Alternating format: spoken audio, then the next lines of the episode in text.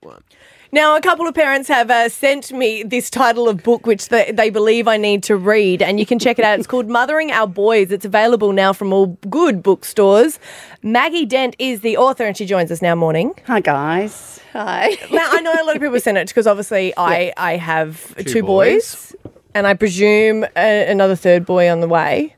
I haven't found out. And you've got three boys. You've got four boys. Four. I had four. And after the third, people came up to me in front of them saying, Oh my God, you poor thing. Yeah, why do they I mean, do how that? bad is it you've got the third boy on the ground? Like, I think it's because they assume you're chasing a girl. yeah, well, no, no, it's like you've got the dodgy gender. Yeah, right.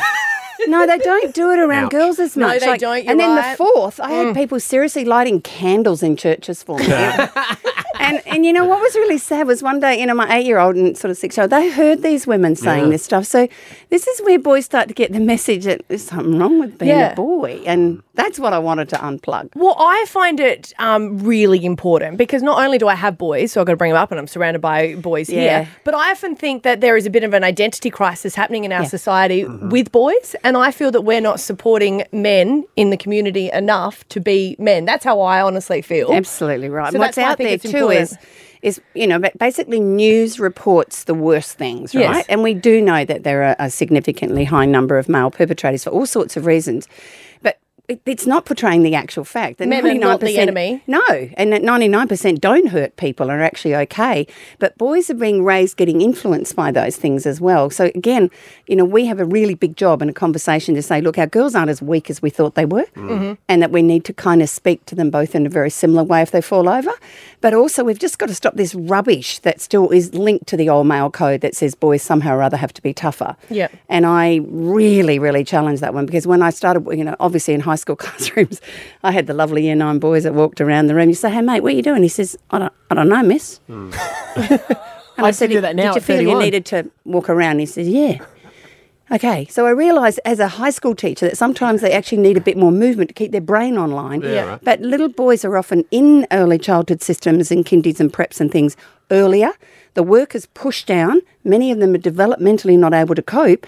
So get stressed, get angry, and still the main voice they have is anger and aggression. And then they get busted trying to cope with an environment that's a little bit too difficult for some of them. Can I ask, as a child and still sometimes as a grown up now, I found it hard to hold my temper.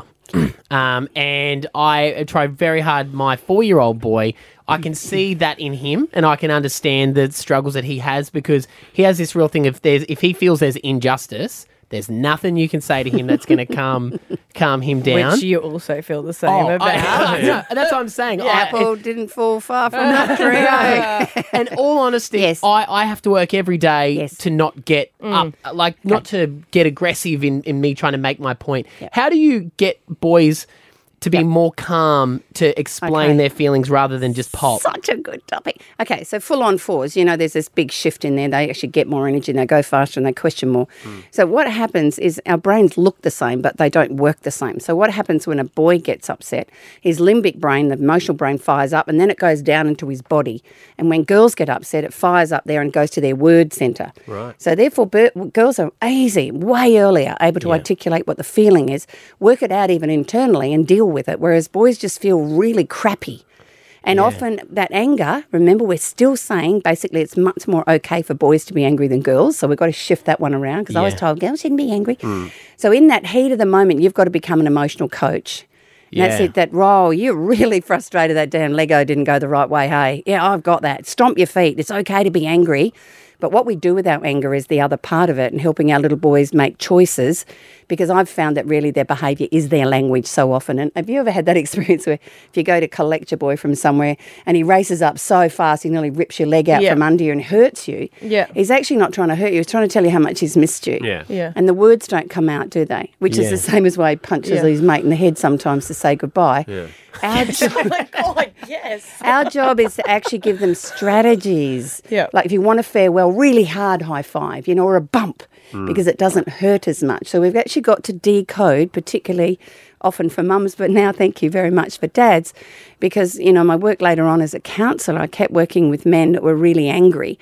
But the anger wasn't actually to do with, um, you know, what I would have thought being treated really badly or shamed a lot. A lot of boys are hurt and shamed when they do things wrong. Was grief, deep buried grief that wasn't able to know it's okay to cry and feel sad that that pain will go. So it goes into an anger space, and then later on it comes out as rage. And so again, decoding the emotional world for our boys is is a really big thing, so that later on they don't actually have to express themselves with their fists. Hmm, and reading it, I find it's like reading different topics in your book is kind of like going, how do I deal with my husband as well? like it, it is true, isn't it? Where oh, you kind of go like nagging. You, you've written here like you know nagging Yeah, doesn't work no. and yelling doesn't work, but gentle reminding does. Yeah, so can and I, I- think that's probably for all No, men. no. So for touching on the on the, there are some biological and neurological thing differences, and we've got great memories. Let's be honest, guys are really good at single focus stuff, and that's partly because they used to be, you know, mammoth hunters and things, and we we were looking after all the kids and fixing things and keeping away from the snakes. And so what actually happens so often is we misunderstand uh, single focus and forgetfulness as a sign of deliberate behavior. So, you know, there's lots, and this is one of the stories. You should see the men in the room when I share this one is that your part, male partner doesn't suddenly go, you know what, I'm going to pee her off tonight. I'm going to forget the bin. Yeah.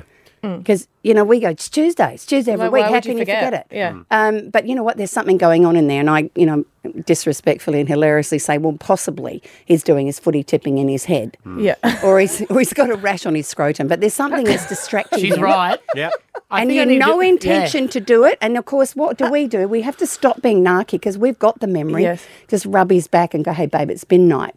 You know, That's not it where the rash is. No, that's not where the rash is. No, but it's that gentle It's a reminding. It's, actually taking a step back rather than getting annoyed. Because when we get annoyed, I Yeah. feel that I don't Frustrated. know. Mm. Yeah, and I just feel that he closes off. Yeah, and it of course he doesn't does. cause- Guess what he does feel? You've stopped loving him. So there's this massive sensitivity Over the bins? Yes, seriously. there's massive sensitivity that boys feel really easily, like, oh, I've just been a dickhead again, or I've done the wrong thing. What have I done wrong now? Because they make impulsive choices that we really wish they didn't sometimes. The endless no's and don'ts set boys up to kind of feel like, is there anything I can do that's okay? Hmm.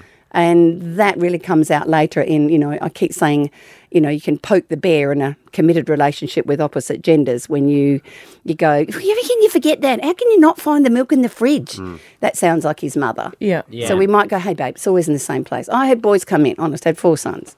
One was eight, and he came in and said, Mum, where the socks? And I said, babe, we've had the same sock drawer for 16 years. I'd probably look in there, you know, like I, Yeah.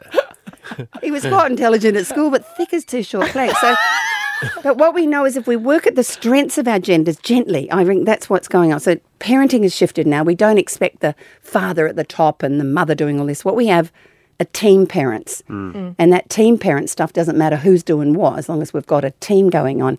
So every now and then with great love, our, our guys didn't possibly have that when they grow up. They had the tough dad.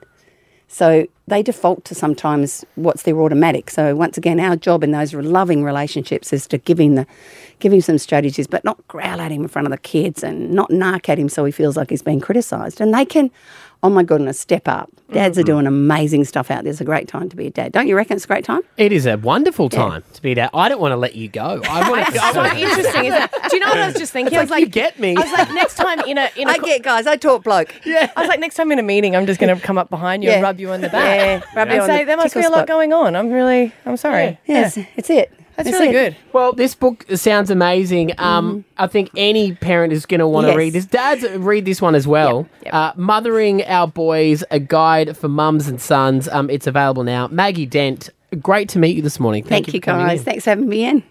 Thank you.